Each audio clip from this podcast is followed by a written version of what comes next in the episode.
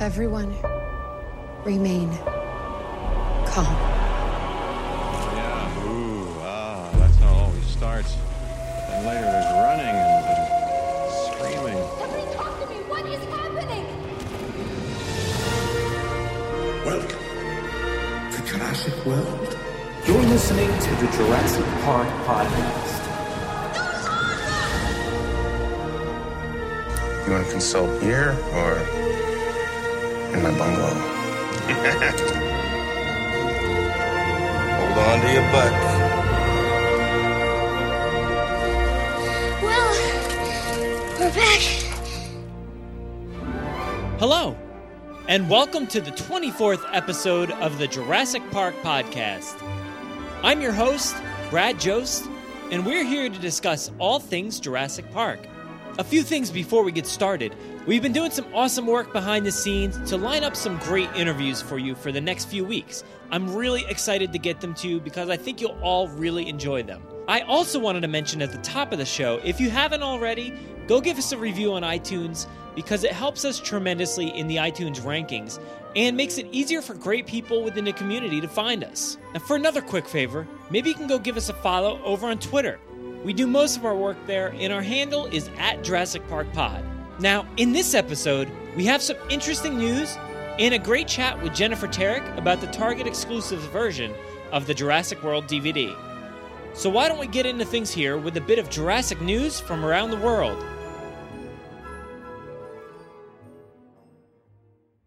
18 minutes and your company catches up on 10 years of research.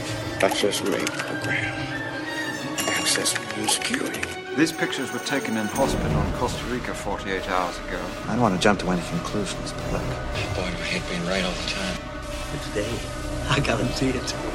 A T Rex bone found in Wyoming strongly suggests that the dinosaur was a cannibal. According to the Washington Post, the bone was discovered with deep grooves, comparing it to the eating habits of humans and how we eat chicken off the bone. Now, they seem to believe it was another theropod, and the teeth marks found on the bone highly suggest that the marks came from a T Rex. It seems very clear to the researchers due to the fact that no other theropods have been found in that area, only the Rex. So I wonder, does this change the way you think about the T Rex? Well, not in my mind at least.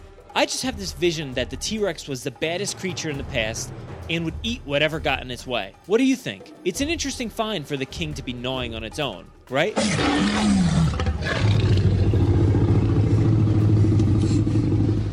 So we all know Jurassic World plowed through its initial run in the theaters, continued to hit it out of the park for IMAX release, apparently is still making money in the theaters somehow 22 weeks later, and is also becoming one of the biggest DVD sellers of all time, and can now add the number one debut for its on-demand release as well. Examiner.com picked up the story, showing that Jurassic World beat out San Andreas, Tomorrowland, Spy, and Avengers Age of Ultron. It's great to see Jurassic World owning the market in all possible areas. Another congrats to Universal on the success. An ornithomimus was discovered by a paleontology student from the University of Alberta. Now, this is a huge find because they found that it came with preserved tail feathers and soft tissue. Now, if you don't know, an ornithomimus looks essentially like an ostrich or an emu, and this find helps to cement their evolutionary connection. The dinosaur is similar to the ostrich in which it has feathers on its body and bare skin from the underside down through its legs, all of which help to regulate the body temperature of the creature. This is only one of three ornithomimus found in the world with feathers, and it's helping to bridge the gap with what we know about their body temperature regulation, how they looked, and how they evolved. It's an awesome find, and I can't wait to see what other news it brings in the future. I've posted a link in the show notes to the full story. Recently, Jurassic World stars Nick Robinson and Ty Simpkins were interviewed and made mention that the Apatosaurus was the last animatronic dinosaur we'd see within the Jurassic franchise. Of course, this caused huge uproar in the community, with many seeming to fall off the bandwagon or somehow applaud the decision. Now, to me, it just sounded like Nick Robinson was just kind of talking out of place without any true knowledge of what is to come. And Colin Trevorrow has pretty much come forward to dispel any rumors. So, while answering tons of fan questions on Twitter, Colin came to the rescue with his answer to a tweet. At JP Lover 2002 questioned, Why no animatronics? in all caps. And Colin answered quickly, Where do you get this stuff? which basically calls out the question as nonsense. Now, thanks a ton to JP Lover 2002 for getting the question through. Also on Twitter, at Alice Wright 85 said, No animatronics in JW2? Good job on ignoring the fans' biggest gripe about Jurassic World. You've officially sold out. Shame on you. To which Colin responded, Animatronics are part of the JP legacy. I've never said we wouldn't use them again. Not once. You seem nice. And to me, that seems like the most positive response yet, and I love the tongue in cheek ending he gave to that question. It's a shame that stories like this pop up out of nowhere and cause the director so much pain and agony to defend himself. I think people need to really start using the hashtag TrustInColin, like many of us do in the community. Speaking of animatronics, in West Palm Beach, the South Florida Science Center and Aquarium debuted a new traveling exhibit, Dinosaurs Around the World. From now until April 16th, you can go and visit with 13 life size dinosaur animatronics. The exhibit gives visitors the ability to see what these creatures looked like, especially since some of them have changed since their original perceptions. The museum is now host to many other fossils, casts, and loads of information. Check out the link in our show notes to find more information about the exhibit. If you get a chance to go, report back to us and let us know how it looks.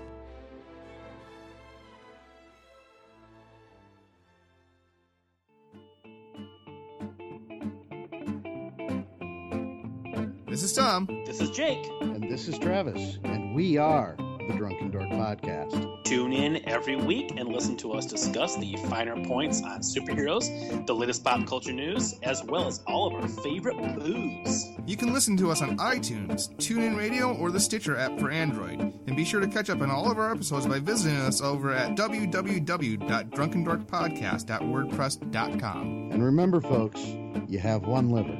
Ruin it well.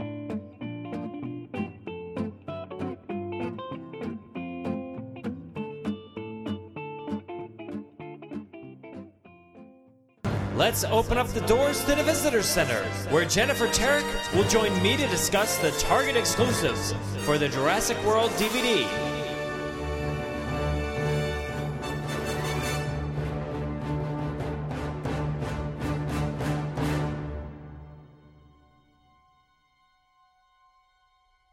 So last week I gave everybody my breakdown of the Jurassic World Blu-ray DVD with the the special features and everything, and I found that they were they were good, but they were a little disappointing. Um, so this week I brought in Jennifer Terek to discuss the Target exclusives because there was a whole different set of uh, exclusive content there. So uh, I just wanted to find out what you think. So uh, how did you like all that stuff? I love the Target exclusives. There's six of them, and if you total them all up, it's 43 extra minutes. I think it was advertised at maybe around 30, but it comes to about 43 minutes, and I think that's pretty substantial compared oh, to what you'd get on the DVD. The Blu-ray was pretty cool though; like those features are pretty good. Yeah, but, you know they were good. I liked what was there, but I feel like there could have been so much more. Yeah, which is why I think these Target features they kind of dive in further than what the Blu-ray or DVD did. Like they focus on the details and specific elements like sound and the effects in a sense and Jurassic Park on it on its own. I mean, it really delves deeper, I think, into the details. So, yeah. um, if you want, I guess we could just list them off and talk sure. a little about a bit about each one of them.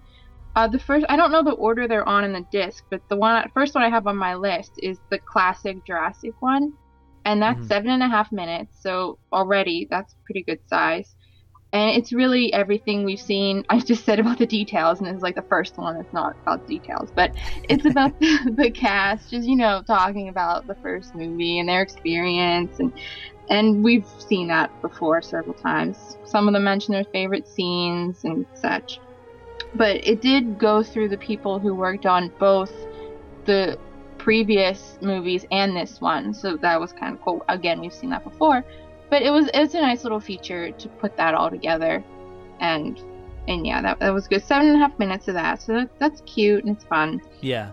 Yeah, it's always good to see what the people now think of what came before them. So I really enjoy that aspect of it. Yeah, it throws so much nostalgia at you because it, it has the clips from the. It really focuses on the original one, and even has Steven Spielberg in there as well with Colin talking about it. So that that was that was pretty nice to see. Yeah. But it's a nice intro. Because the next one I have on here is probably one of my favorites, if not my favorite, and it's the gyrosphere, building the gyrosphere. That was amazing. It, it reminded me of the video they showed of um, making the Apatosaurus, the animatronic. Mm-hmm. It was that kind of detail and that kind of work to make these gyrospheres. It was amazing, I thought. And that that's four and a half minutes, so it's not super long, but it's really detailed, and um, it even to the point of where they said Steven Spielberg wanted to put a set of lights inside of it in case they the guests ride it at night or something. Like it's that detailed. Oh, definitely. Yeah, I little I really like that aspect of it when they just like uh, they didn't know what else to do, so they just put these lights like right up on the front. It's pretty awesome how they can uh, integrate pretty much whatever the director or the producers want. Yeah, I mean, I never even noticed that before, but and most people probably don't, so that's pretty cool. And it's crazy the engineering that went into it because it not only had to be like a ride that could go today, but they had actually put people in it. It just wasn't a model that they'd CGI or that they'd even CGI people in or whatever. like the two boys actually had to sit in it. It had yeah. to ride. It had to go on a track. That was amazing. Like the engineering blew my mind watching this. That was yeah. Fantastic. Yeah, the normal Blu-ray disc actually talked a little bit about it, but it didn't dive deep into how it was made. Like in in this version, you get to see um, like the the warehouse or wherever they built these machines, and it's really cool yeah. to see them all lined up there in the background. And they they even said that they made three of them. Yeah. Um, two for Hawaii and one for Louisiana. So that was that was neat. And they also said they were going to originally be in multiple colors like bumper yeah, cars or right. something. Each car's a different color, so that's kind of neat. But they all went with blue, of course. Yeah, I'm kind of glad they went with the blue, kind of keep it uniform. Even though if if they had gone with different colors, it still would have been in a typical theme park. Uh, you know, scene there. You always see different rides with all kinds of different colors and cars, so it would have fit as well. Yeah, I don't know. I kind of I like the colors because it is very theme parky to make them colors. Oh, definitely. But. Yeah, I know. Whenever I go to a theme park and I see the colors coming by, and I'm kind of like counting how many cars are left until I get there, and I'm like, which one am. I gonna get? Am I gonna get the blue one, the purple one, the red one? Yeah, I know. Please, I... please don't get the pink one, please. oh, I, I want the pink one. See, there you go. but um, so yeah, that's a really cool. And that might even be one of my favorites because the detail and the work individual work that went into sculpting and sanding and painting, and they had a person for each thing. That that's amazing. So yeah, and like you said, it's only four something minutes long, but mm-hmm. it really does dive deep into it, and it's definitely one of the better uh, features that are on the Target uh, exclusive there. So yeah, and so then we jump to the next one, which is the Jimmy Fallon one. Mm-hmm which is cute. Um, it's not as amazing as the gyrosphere, but you get a couple interesting things out of it. Like you, you could see all the different takes that he did and the ways the one the one that they chose from the takes and a couple of them had him hitting the glass with a hammer instead of the bullet. So I mean, they get some cool things, but it's really quick. It's two and a half minutes. It's really, yeah. really, it's fun though. Yeah.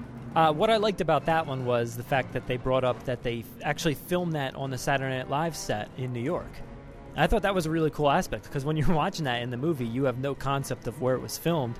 Uh, I just assume it was on some regular, you know, soundstage, but it was actually filmed in New York at Saturday Night Live. So that's really cool. Yeah, that's right. Boy, this this movie was all over the place. Yeah, it really was. um, the next one is also really cool. Is the Jurassic props.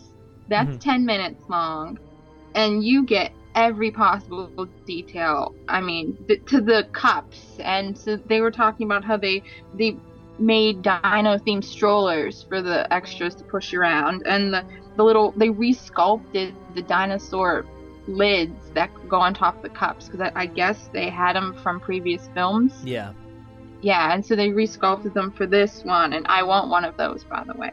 So, and um, the detail of the, the, the prototype toys from the, the Jurassic with the Jurassic World packaging all on shelves. That's ridiculous. The effort to make that detail. Oh yeah, yeah. This one really has a lot to to to watch here because it goes from not just like small things that you don't really notice, but even bigger things throughout the movie that play a prominent part. Um, sort of like um, Chris Pratt's gun or the the goggles from the uh, original movie. They they cover all all that stuff. So it's it's really cool to see that. They were from the original movie. Can we just for a moment? That's amazing because they had to dirty it up and stuff. But that's what the, the last surviving. I, I, amazing. Oh, another really cool thing how they had the name tags and they had people have their favorite dinosaur under their name tags Oh, because yeah. Universal Studios has their favorite ro- favorite movie.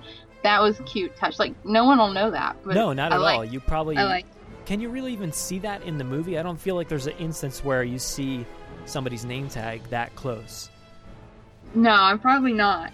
I never would have known, but that's Yeah. that's really awesome. And I want to read all the name tags. I want to see like who's what dinosaurs they have on there. I know there was a lot of employees like just roaming around, and I guess they all had their own individual dinosaur on there. So that that would have been cool to see them all.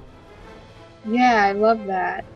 And um, yeah, you we already talked about the guns, how some of them are made out of rubber, and Malcolm's book cover, um, and then the, all the lab reptiles. That was that was neat to see up close.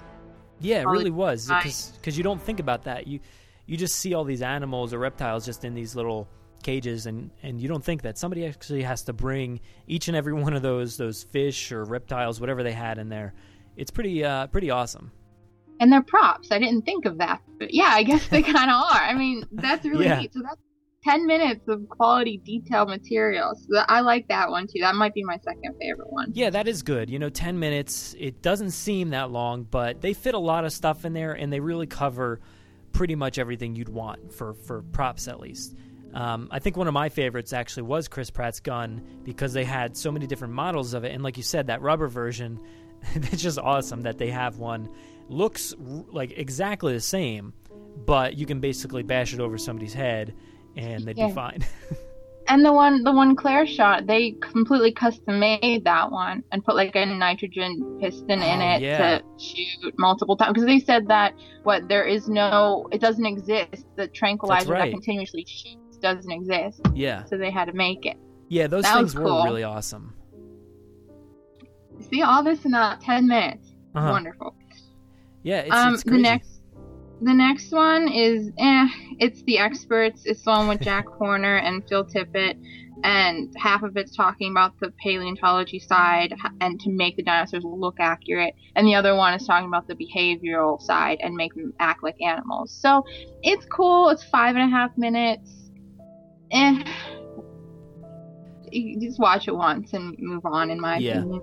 Well, you know what I think the problem is? Like this one, like you said, five and a half minutes, but I feel like half of the video is either clips from the old films or clips from Jurassic World, and I think that's a big problem with all these these uh, behind the scenes. Is there's just so many clips from the films that it really I feel like I just want to see behind the scenes. I don't want to see what we've already seen. So Yeah. that this one definitely had that a lot. I totally agree. I did notice that in a lot of even the classic Jurassic one. I mean, that was just Yeah. basically the whole movie. I don't care. I again, yeah, we've seen the movie. We want to see all the the extra filming and the filming of the filming and all the B-roll stuff and oh, all the takes, different takes. I would love to see all those different takes. Yeah, definitely different takes and, and outtakes and all that stuff. Those are some of the most fun things to watch. Because they'll show it like real quick, and then they'll go cut away to another Mhm. one, or cut away to a clip, and I'm thinking, no, go back. I want to see that. Yeah, I want to see the, the, rest. Just I want to see like 20 hours of that. just every take from from the entire film. yeah, I'll, I'll watch it. I'll watch them just. I'll watch them film the whole thing. Yeah, you're right. I probably would too. You know, maybe they think that's boring. Maybe they think people aren't interested in that, or they constantly need like flashing images and new footage or something. I don't Yeah. know. well, I think it's kind of the syndrome that most films go through nowadays, Jurassic World included, that it has to be flashy. It has to have a ton of action, and it has to have like everything in front of you right there. Unlike older films where they took their time, they paced everything out, they had longer conversations. Sometimes really nothing ever happened. Like if you think of the original Jurassic Park, there were times when it was just a conversation or just a, a speech or you know something like that and things that would you would you would sort of deem boring today but Yeah. that's kind of what I want to see in these behind the scenes. Even that that boring stuff that maybe people would be like, "Oh, this is kind of lame," but you know, us like huge fans would love to see each and every intricate detail that went into it. Absolutely, absolutely. Every, I mean, there's so much gold probably that they have on film that they're just not releasing. That Yeah. they're like, oh, that's nothing, but to us, it's everything. and and with this, the experts, these are the guys you want to hear from. You know, like you want to hear 15 to 30 minutes worth of uh, content from these guys. yeah, I mean, the details they could provide would be amazing, and just more on scene, on set footage. Yeah, They had a little bit, but ugh, so much they're keeping from us. of course. But um, the last one is that the last one? Yeah, I, wow. I think so. okay. Yeah. Number six um, is a really cool one, and the longest one is 13 minutes, and it's the sounds and the fury. Half of it is the dinosaur noises and how they created that, and the other half is the score, which is beautiful. And I think it's pretty evenly half and half as well.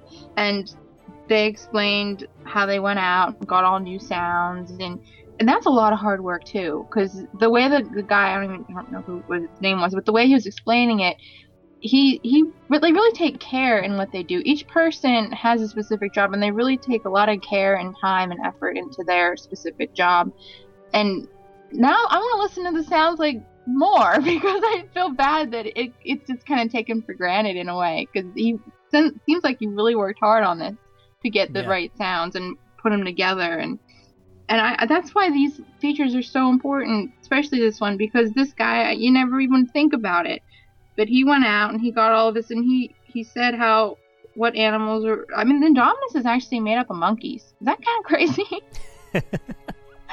that struck out a little Yeah. bit to me. You don't necessarily think of them as, you know, as uh, terrifying as the Indominus, but they can make some pretty brutal sounds. Yeah, it's like made up of six monkeys. a, a little bit of other stuff, but Yeah. mainly monkeys are on that list, different types, and that was kind of I never even think of that. That was It- cool. It's really crazy how they do it. They go out and, you know, they, they have their fluffy microphone that they put in front of lions or walrus or, or foxes or or even for the machinery and stuff like that throughout the film. They got to capture all these sounds. But with the with the dinosaurs specifically, they have to layer all these things. So, you know, it could be like you said a bunch of monkeys or whales or anything and they have to layer them and make sure they sound just right. So, it's really impressive to to think about how they come to that conclusion as to what is the best sound for this dinosaur. You know, Yeah, and I believe it's crazy. he said the mosasaurus is only a walrus, a pilot whale, and a beluga whale, and like that's it. It's all Huh. mushed together, Yeah. different levels. Yeah, um, Kinda it's, neat. It's just like super impressive, and uh, like it actually looks really fun. I don't know, like if you got that impression, but when they're when they're sitting there in these environments just recording, and some of the times they actually have to do some pretty ridiculous things. So, like for instance, they they have to do all the foley, like the the noises throughout the film, not just the dinosaurs or the the machines. They actually have to do like footsteps, like talking and all this stuff in the background that you don't actually really pay attention to that much. But if it was missing, it yeah, would I never would have thought about that they needed voice actors to represent the crowd. Like I Oh, never yeah. would even thought of that. Yeah, that was really interesting. Just seeing everybody in that room just screaming. Yeah, and I never, I didn't even think that you need voice actors. I mean, that's cool. That is the whole crowd is like ten people. kind of neat. Yeah. Just like layered again, you know, like the dinosaurs, just a bunch of people layered over and over again to sound like a giant population. It's just so impressive. This is one of the aspects that people just, you know, don't even think about while watching the movie, but so much detail and so much work goes into it. So it's great to see this behind the scenes for that. Yeah, and the total chills when they're doing the score. That's Of amazing. course. I love that. That whole half with the score. Yeah, I think that's what I most looked forward to for behind the scenes. And this stuff, this, I don't even think, I really don't think Michael Giacchino was even in the other one at all, in the regular Blu ray disc. So it's it's great to see what he did and the conductor and everything did to make this sound the way it does. Yeah, and see, you'd never even know if you didn't watch the Target feature. There's quality stuff in this Target these Target features. It really is. And it's just Michael Giacchino actually he really blows my mind because I mean, I don't know about you, but I love this soundtrack. And I while it you know, it's not the original soundtrack. The original soundtrack is a is a thing on its own. But this one is is really comparative. I think it's it's just so great and the fact that he did this along with Tomorrowland and Inside Out and Dawn of the Planet of the Apes and you know, it's just incredible that he did all those this year.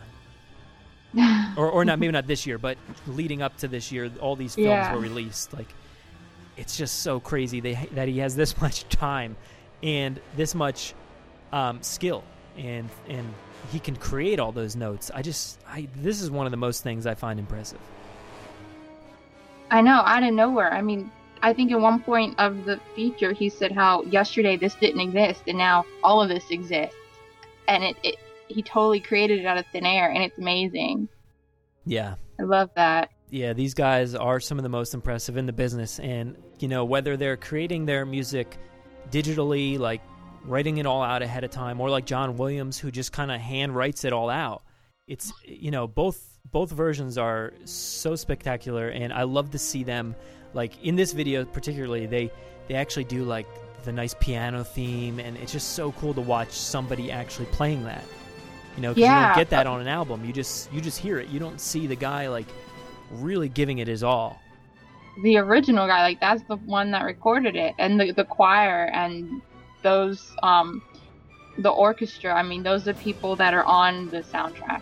Yeah. So that's really awesome. Yeah. Yeah, I was really glad to hear that. I mean, I knew, you know, just from listening, you can sort of hear it, but you might not be able to pick it out if you're not too uh, in tune with it. But the, the choir is is so imperative to Jurassic Park, I think, because it goes back to the original score. There there was so much choir work in there, and it was very haunting and and uh, you know, kind of um, joyous and triumphant. So it's great to hear them back and hear and actually see them working and you know they actually look really into it. Yeah, oh geez, that choir. I know, because when I'm in the car, I play my iPod sometimes, especially on long trips. And if I'm traveling with a friend or whatever, and the Jurassic Park comes on, I'm a I'm a mess for one. But then whenever the choir comes on, you can, she'll attest to it. I'm like the choir, the choir, I can't do it. Like Yeah. that, it's just so powerful that you notice the choir, and I'm so glad they brought them back. Yeah, this. like in they're the very uh, important. the opening title for the movie, like the choir is 100% necessary for that scene because it gives you that haunting, like scary vibe that that that egg hatching scene was going for, and the choir is just so important to that. So it's great to see them working, and I hope they keep them around, you know, for for the all the uh, films to come. Yeah, yeah, it was great. These features are good. I, again, I wish they lasted longer. I'll take days worth. That's totally fine. Want so much Yeah. of it. I know. Uh, I I highly expect, you know, multiple versions of this DVD down the road. You know, when you know they'll have an extended version of something, they'll they'll release that, and then when the next film comes out, they'll release a whole nother package. And then when the final, you know, of the, the new trilogy comes out, they'll release another one. So we're gonna get multiple versions. You know, like Star Wars. I don't think will ever stop releasing DVDs, and pretty much everybody buys them every time. So Yeah, I they're think the never same gonna, goes for this. never gonna stop getting my money ever. No. I'm a slave. They they have me forever. Yeah. And especially if they keep doing these exclusives, like you know, you have to buy them at certain places to get certain content, which I kind of I really hate that aspect of of DVD sales, but you know, it helps and uh you know, you went to Target and got this one. I got the the special edition one which which has great stuff on it, but you know, you can't get them all at the same place, so it's kind of a shame, but it definitely hate that it's makes you spend more like money. that. Yeah. I know. I hate it that spread out. But um, if anyone doesn't have the Target exclusive and you'd like to see the Target exclusives, you can head over to YouTube and watch them on the BDH Network's YouTube page. That's where they are. That's where I watched them. so if you like anything we talked about, head over there, give us a subscribe, and all six videos are there for Awesome. your enjoyment. So, uh, where else can anybody find you on the uh, internet? Uh, you could find me at Jennifer underscore Lynn 89. And I also run the Bryce Dallas Howard Network. Yay! Announcement. And you can follow that at BDH Network. And then the YouTube page is the Bryce Dallas Howard Network again, which has all these videos. Yeah, so definitely go watch it. follow. Yay. Definitely go subscribe to you, follow you on YouTube and Twitter, and thank you so much for joining me this week. No, thanks for having me. Always fun. See you next time. Bye.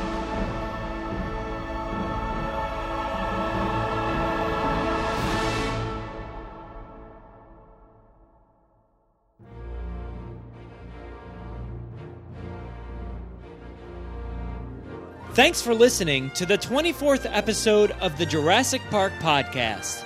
A huge thanks to Jennifer Terek for joining me this week for another great segment. Make sure you go follow Jen's contributions to the Jurassic community on the internet. If you enjoyed the Target exclusives, reach out and let us know what you thought. Also, we will finally be picking the winner of the DVD giveaway, so don't forget to use the hashtag Jurassic Costume to tag yourself for a chance to win. Now, if you want to interact with us, we do most of our work over on Twitter at Jurassic Park Pod, but we're also on Instagram, Tumblr, and Flickr. You can listen to us via iTunes, Stitcher, SoundCloud, Podomatic, and YouTube. So make sure to subscribe. It means a lot. We're usually spotted commenting on the Jurassic Park subreddit as Jurassic Park Podcast. All the links to our web presence are in our show notes. I know I already mentioned it, but if you haven't already, please do us a huge favor by giving us a five star review on iTunes. It will seriously help us build a greater Jurassic Park fan community. If you want to get a hold of us, you can email us with any news stories, MP3s, segment ideas, pictures, top 10s, or comments to JurassicParkPod at gmail.com. If you would like to record something for the show, you can send it in to us and we'll feature it in an upcoming episode. Now, if you don't have a way to record, you can give our voicemail a call and leave us a message. The number is 732 825 7763. Thanks for listening and enjoy.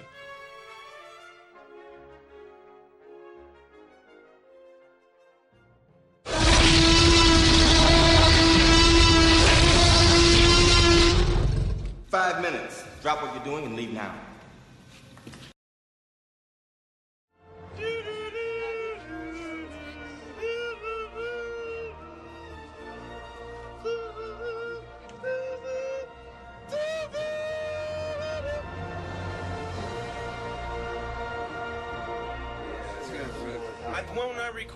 Theme song, I won't sing it that perfectly.